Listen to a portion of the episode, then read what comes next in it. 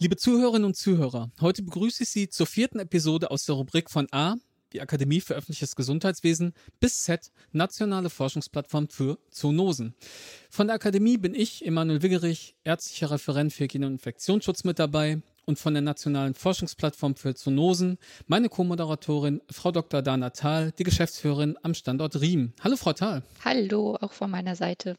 Ja, nicht versäumen möchte ich auch heute die Person im Off und meistens für Sie nicht hörbar vorzustellen. Für die Technik heute wieder mit dabei Philipp Schunke und natürlich auch unsere beiden heutigen Gesprächspartner, die ich ganz herzlich begrüßen möchte. Wir haben zum einen Herrn Dr. Lüken, er ist Umweltwissenschaftler und Leiter der Forschungsgruppe Arbovirusökologie am Bernhard-Nocht-Institut für Tropenmedizin in Hamburg. Hallo, Herr Lüken. Guten Tag.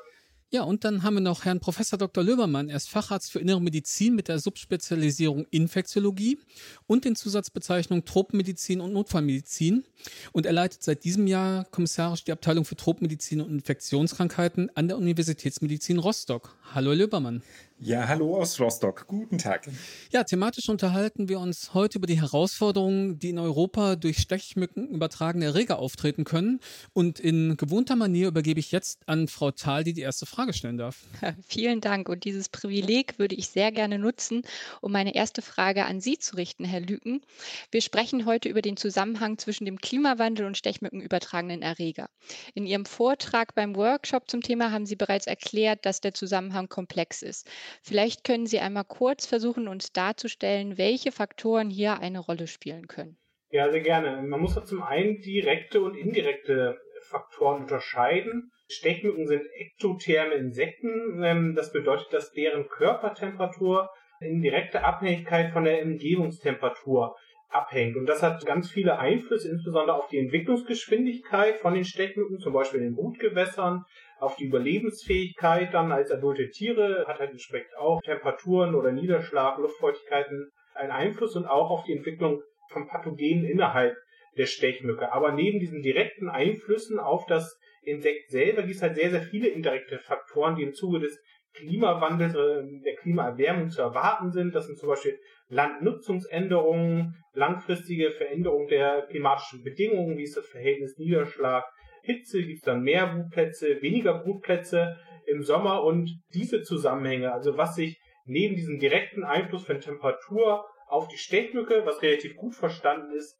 ändert, anhand dieser ganzen anderen Parameter, Landnutzung etc., das ist relativ schlecht verstanden und auch sehr, sehr schwer vorherzusagen für die Zukunft. Mhm, also keine einfache Korrelation, es wird wärmer und dann passiert XY. Okay, gut. Also es ist komplex. Das haben wir jetzt schon mal verstanden. Ja, einfache Lösungen wären ja immer gut, gerade wenn man an Prävention denkt. Und Herr Lübermann, dann die nächste Frage mal an Sie. Sie sind ja Tropenmediziner und Infektiologe und als solcher sehen Sie natürlich diverse Patienten, die mit verschiedenen Erregern infiziert sind. Und ja, manche dieser Erreger könnte es in Zukunft auch langfristig bei uns geben. Wenn wir jetzt natürlich bei unserem Thema den Stechmücken übertragenen Infektionen bleiben, welche Präventionsansätze gibt es, um die vielleicht zu vermeiden? Ja, also durch Mücken werden ja eine ganze Menge verschiedene Erkrankungen übertragen. Auf der einen Seite Malaria, das sind einzellige Parasiten, aber vor allem Viren, die durch Stechmücken übertragen werden. Und um die Übertragung zu verhindern, ist es natürlich am einfachsten, sich erstmal gar nicht stechen zu lassen. Je weniger man gestochen wird, umso unwahrscheinlicher wird es, dass man eine Infektion bekommt. Das sieht man bei Malaria, das kennt man aber auch natürlich von, von vielen anderen Mücken. Und dazu wird in vielen Ländern das so gemacht, dass man zum Beispiel zum Schlafen Mückenschutznetze nutzt und dann nachts von den Mücken nicht angeflogen wird und nicht gestochen wird. Aber natürlich auch das, was jeder auch mal, wenn er länger draußen ist, nutzt, sind Mückensprays und da gibt's verschiedene Möglichkeiten von den Wirkungen her. Manche klappen ein bisschen besser in der, in der Wirkung, manche nicht so gut. Das kann man im Einzelnen nochmal mitbegucken. Und der dritte Punkt, wenn man sich überlegt, wie kann ich mich vor der Erkrankung schützen, ist natürlich, dass man sich auch impfen lassen kann. Das Problem ist, dass es für die meisten Viren, die durch Mücken übertragen werden, keine guten Schutzimpfungen gibt. Wo es das gibt, ist eine Impfung gegen Gelbfieber, die gibt es schon sehr lange und die ist super effektiv. Und es gibt jetzt ganz neue Ansätze, sich gegen Dengue-Virus impfen zu lassen. Allerdings ist das bisher noch keine richtige Reiseimpfung, sondern eine Impfung für Menschen, die in Gebieten wohnen, wo Dengue-Virus-Infektionen häufig vorkommen. Also das wären so die drei Überlegungen, die man mitmachen kann, um sich vor Infektionen zu schützen. Mhm. Ja, jetzt haben Sie ja ein paar Präventionsansätze genannt, äh, vor allem sich nicht stechen zu lassen, einfacher gesagt als getan. Gibt es da vielleicht auch so ein paar Mythen, von denen Sie berichten können, wo viele Leute sagen, boah, das hilft bestimmt, aber wo Sie als Wissenschaftler natürlich sagen, das ist jetzt zumindest nicht nachgewiesen, dass es hilft?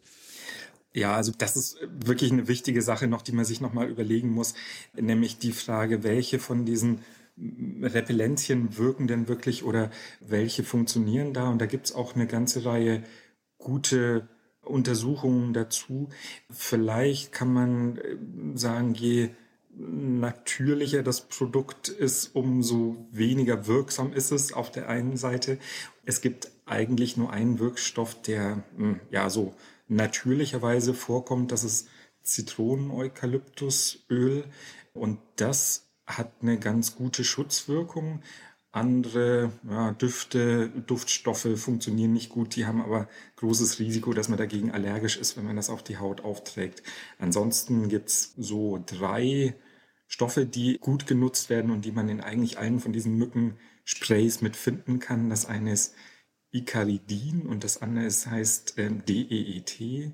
Und ein dritter Wirkstoff ist ein Wirkstoff, der hat die Abkürzung IR3535. Alle diese drei findet man, wenn man in Trekkingladen geht und dort Repellenzien mitbekommen will, dann, dann findet man die oder auch in Apotheken, ja, oder in Drogerien. Da kann man hinten nochmal drauf gucken auf das Ganze. Oder noch eine Möglichkeit, die wichtig ist, die man sich überlegen kann, ist, dass es Stoffe gibt, mit denen man Kleidung oder auch Moskitonetze imprägnieren kann. Das ist das Permetrin und das funktioniert auch wirklich ziemlich gut. Das schützt dann nochmal deutlich, vor allem gegen die Mücken, die einen wirklich anfliegen wollen oder an einem saugen wollen. Für die anderen Mücken ist es nicht interessant. Mhm. Jetzt mal aus dem Nähkästchen geplaudert, Herr Lübermann. Was war denn das Verrückteste, was Sie mal aus Ihrer Praxis gehört haben, was Leute versucht haben? Also ich glaube, es gibt viele, die ein bisschen erzählen, was, was sie unterschiedlich mit haben. Ich glaube, das ehrlicherweise das Verrückteste ist, wenn man sagt, man hat gar nichts gemacht dagegen. Das ist, glaube ich, am allerschlimmsten. Vor allem, wenn man dann überlegt, dass man in Regionen ist, wo ein hohes Malaria-Risiko ist, dann würde man schon überlegen, dass man zumindest eine Idee hat dazu, das Risiko zu vermeiden, wenn man schon keine Vorbeugung mit Medikamenten macht zum Beispiel. Und ansonsten, ehrlicherweise, ist es so, dass diese Repellenzien immer gut funktionieren, solange man die nicht wegschwitzt und wenn es so durch die Tropen geht oder in Regionen geht, wo die Luftfeuchtigkeit hoch ist, dann ist es einfach so, dass die viel, viel schneller weniger wirken, als man erwartet und auf den Packungen mit draufsteht, einfach weil man das rasch wegschwitzt und dann muss man nochmal nachliegen. Das ist das Wichtigste dabei. Haben wir als eine Präventionsmaßnahme die Repellenzien und dann hatten Sie gerade die Impfstoffe angesprochen. Da würde ich gerne an Frau Thal mal kurz übergeben, weil mich natürlich interessieren würde, wie es da in der Veterinärmedizin aussieht. Genau, in der Veterinärmedizin gibt es ja bereits einen zugelassenen Impfstoff für das Westnil-Virus. Gibt es in der Humanmedizin ähnliche Impfstoffe gegen Erreger, die von Stechmücken übertragen werden? Also Sie hatten, glaube ich, jetzt schon einmal Gelbfieber angesprochen. Was gibt es ansonsten noch für Impfstoffe, die in der Humanmedizin zugelassen sind? Ja, also es gibt mehr Entwicklungen dazu. Gelbfieberimpfstoff ist der, der seit jetzt fast 50 Jahren in Verwendung ist und gut funktioniert. Was es noch gibt, ist ein Impfstoff gegen japanische Enzephalitis ein Virus, das ja Südostasien vor allem mit vorkommt und wie der Name schon sagt, Hirnhautentzündungen mitmachen kann. Trifft nicht jeden mit Hirnhautentzündung, kann auch mit einem normalen viralen Infekt einhergehen. Dafür gibt's zugelassene Impfstoffe und auch in Europa einen, der gut zugelassen ist, gut verträglich ist. Das sind so die zwei, die für die Reisemedizin wichtig sind.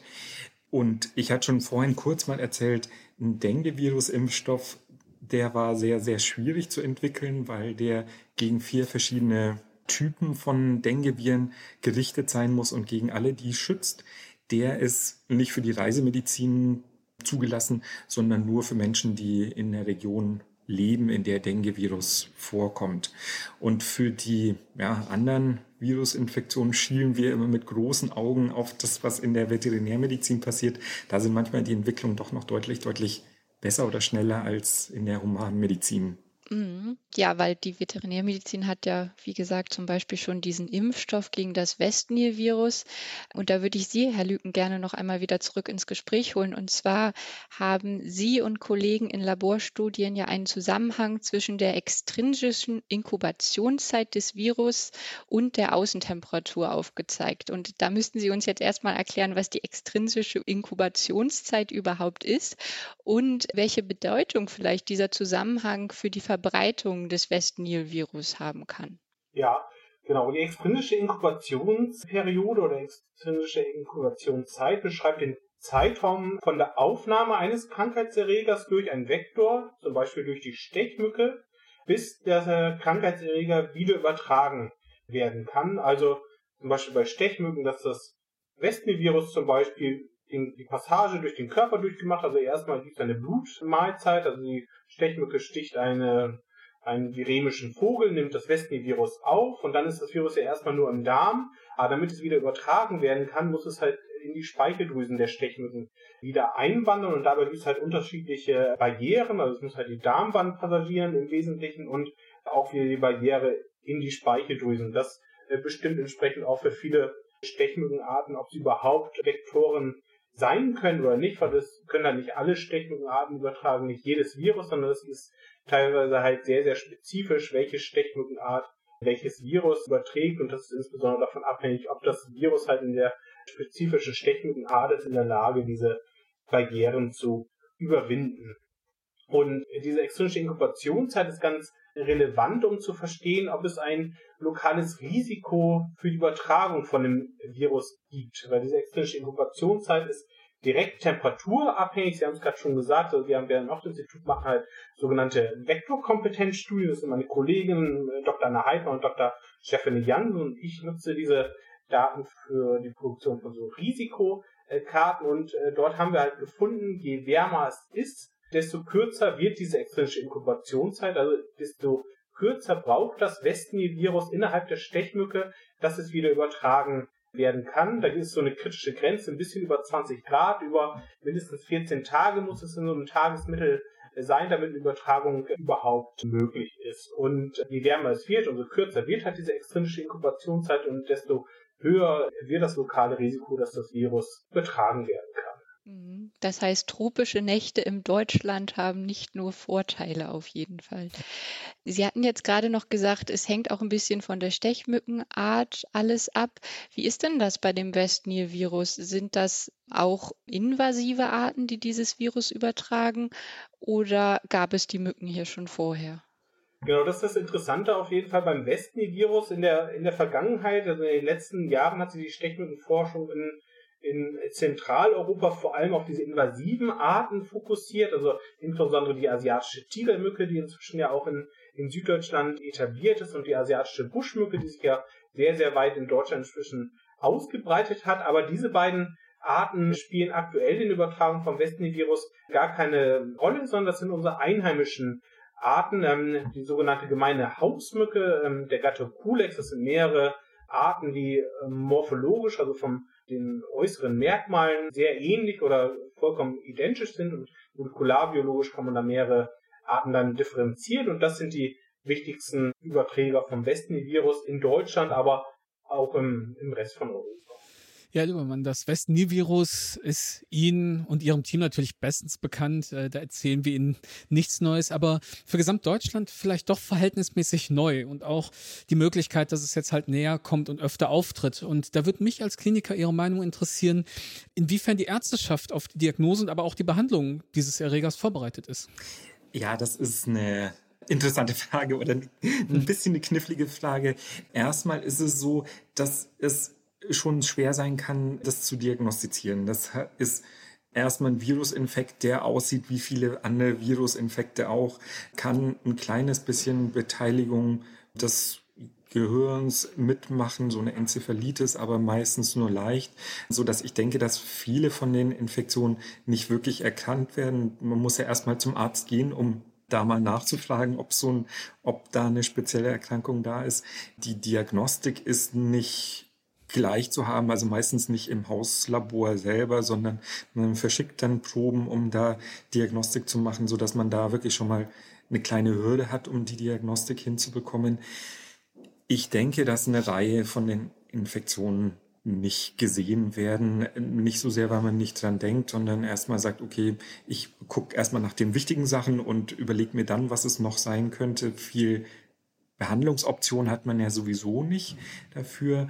Und wenn es dann dem Patienten schon wieder besser geht, dann wird man da auch nicht nochmal hinterher gehen und versuchen, da noch Zero-Antikörperdiagnostik zu machen, die auch manchmal schwierig sein kann, so dass es oft so ist, dass das doch verpasst wird. So ganz einfach ist es auch nicht, einen direkten Virusnachweis zu machen. Also wenn jemand mit einer schweren Hirnhaut oder Enzephalitis kommt, dann ist es so, dass man da eine PCR mitmachen kann, aber auch nur eine kurze Zeit, die positiv ist und müsste dann hinterher nochmal überlegen, welche Antikörperdiagnostik zu welchem Zeitpunkt sinnvoll ist. Und das klappt manchmal nicht. Aber es ist trotzdem so, dass sehr viele von den Kollegen und den Kolleginnen sehr, sehr interessiert dran sind und überlegen, gibt es noch andere Erkrankungen? Und da ist immer West Nile-Virus natürlich eine Differentialdiagnose dazu. Hm. Also ich glaube, der entscheidende Punkt, den haben Sie gerade schon genannt, ist einfach dran denken und sich dann gegebenenfalls Rat bei den Expertinnen holen. Aber wenn ich Sie jetzt richtig verstanden habe, Sie sagten, viel wird verpasst, weil es dem Patienten einfach besser geht und dann verständlicherweise mache ich nicht noch eine Serologie. Glauben Sie dann, dass wir die Prävalenz unterschätzen des Westniveaus in Deutschland? Das Denke ich schon, aber da, dazu habe ich einfach wirklich zu wenig Zahlen natürlich. Also das ist jetzt gefühlt. Und was man aber weiß, ist, dass, dass viele von den Erkrankungen nicht so schwer verlaufen und wie bei anderen Infektionen auch erwischt man die dann nicht wirklich, sondern ist ja auch gut so, wenn die nicht so schwer verläuft, dann kann man da entspannter mit sein. Aber natürlich so für epidemiologische Fragen ist es schwierig, das zu machen. Man müsste dann eher nochmal gucken, ob man in einer bestimmten Gruppe oder einer bestimmten Bevölkerung nochmal nachsieht, ob da vielleicht schon mal Kontakt war zu dem Erreger und hat dann noch ein bisschen mehr Informationen, als man jetzt hat. Ja, und für diese Epidemiologie kann ja eben auch wieder der Schulterschluss tatsächlich mit der Veterinärmedizin relativ sinnvoll sein. Da gibt es ja auch mittlerweile viele Studien, die eben dann Sentinels nutzen, wie zum Beispiel die Seroprävalenz bei Pferden, weil Pferde sich eben auch mit diesem Virus infizieren können und Pferde können ja eben auch im engeren Kontakt mit dem Menschen stehen.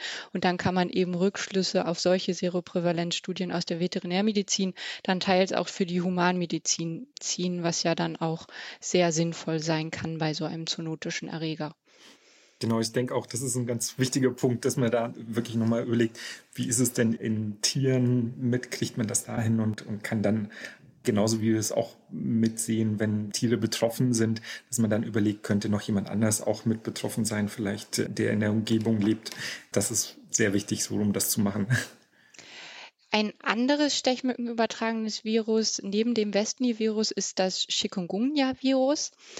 Und da würde ich Herrn Lüken gerne mal fragen, ob Sie für dieses Virus auch einen ähnlichen Zusammenhang gesehen haben zwischen der Virusübertragung und der Temperatur wie beim Westnil-Virus oder ob sich das hier jetzt vielleicht anders verhält.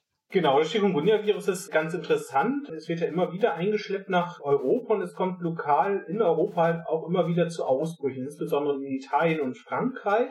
Und diese Ausbrüche sind direkt immer damit verbunden, dass die asiatische Tigermücke, diese invasive Stechmückenart halt lokal vorhanden ist und eine relativ hohe Populationsdichte hat. Und wir haben uns deshalb, weil die asiatische Tigermücke inzwischen auch in Deutschland angekommen ist, haben wir uns angeschaut und unter welchen Temperaturbedingungen unsere deutschen Populationen das Chikungunya-Virus übertragen können. Und wie vorhin schon erklärt, fürs Westnil-Virus haben wir natürlich erstmal erwartet, dass halt mit steigenden Temperaturen eine höhere Wahrscheinlichkeit der, der Übertragung des Virus zu beobachten ist. Und das ist beim äh, Chikungunya-Virus aber anders. Das ist insbesondere bei niedrigeren Temperaturen, also unter 20 Grad, eine sehr hohe Transmissionsrate auch bei der asiatischen Tigermücke beobachtet werden kann. Das bedeutet insbesondere, dass halt unsere Temperaturbedingungen, die wir in Deutschland vorfinden, durchaus geeignet wären, damit es eine Übertragung vom Chikungunya-Virus geben könnte. Und der limitierende Faktor für die Zirkulation ist zum einen, dass das Virus halt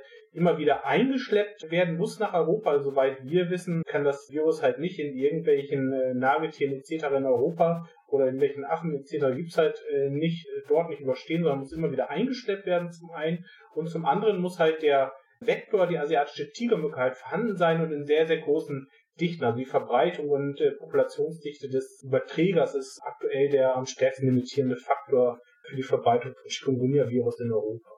Wichtig für das Chikungunya-Virus ist tatsächlich, dass es da einen großen Lichtblick gibt, dass gerade eine, ein Impfstoff in Entwicklung ist, der ziemlich vielversprechend aussieht. Die Studien, die Zulassungsstudien, die haben sich jetzt nur im letzten Jahr ja, verzögert, weil einfach SARS oder Coronavirus über die ganze Welt ging und man da wirklich echt schwierig noch andere Studien mitmachen konnte. Sieht aber so aus, als ob man da doch mit einem neuen Impfstoff ganz gut vorankommt. Zumindest die Vorstudien haben gezeigt, dass er gut verträglich ist und auch gute Schutzwirkung macht. Also könnte sein, dass wenn wir alle SARS, Corona überstanden haben, dass wir dann auch wieder zu anderen Sachen kommen und da gute Impfstoffe mitbekommen könnten. Ja, super, Herr Lübbermann, danke für den Lichtblick. Jetzt möchte ich vielleicht an Sie beide zum Abschluss doch nochmal die Frage stellen, wo Sie aus Ihrer Sicht, aus Ihrem Fachbereich jetzt natürlich die größten Herausforderungen sehen, die der Klimawandel für Deutschland mit sich bringen wird. Und da würde ich vielleicht anfangen mit Ihnen, Herr Lüken, und dann gerne Herr Lübbermann. Genau, die Herausforderungen sind auf jeden Fall, dass sich halt mit steigenden Temperaturen zum einen ähm, exotische Arten weiter ausbreiten können. Insbesondere eine wichtige Art ist diese asiatische Tigermücke, die jetzt ja schon äh, in Süddeutschland fest etabliert ist und die wird sich weiter ausbreiten. Die ist ein sehr, sehr guter Überträger von unterschiedlichen Krankheitserregern. Da werden wir langfristig auf jeden Fall mit zu kämpfen haben, weil halt eine dauerhafte Bekämpfung oder eine Ausrottung dieser Art halt nicht möglich ist. Also diese Art gehört inzwischen auch zu unserer Stechmückenfauna. Das ist einmal die eine Seite der, der invasiven Arten. Und zum anderen sehe ich halt Herausforderungen, insbesondere auf der Forschungsseite, dass wir relativ wenig über unsere einheimischen Stechmückenarten wissen. Also bis in die 50er Jahre gab es da relativ viel Forschung in Deutschland, insbesondere zu den Überträgern des Malaria-Parasiten. Das war ja endemisch in Deutschland. Aber zu den ganzen anderen Arten, insbesondere den Überträgern des Westnil-Virus, wissen wir relativ wenig. Insbesondere halt, was für einen Einfluss Temperaturveränderungen zukünftig auf die Artverbreitung oder die Phänologie haben und insbesondere dort sollte man zukünftig mehr zu forschen. Danke, Herr Limmermann. Ja, ich denke, das gibt natürlich ganz, ganz viele verschiedene Herausforderungen.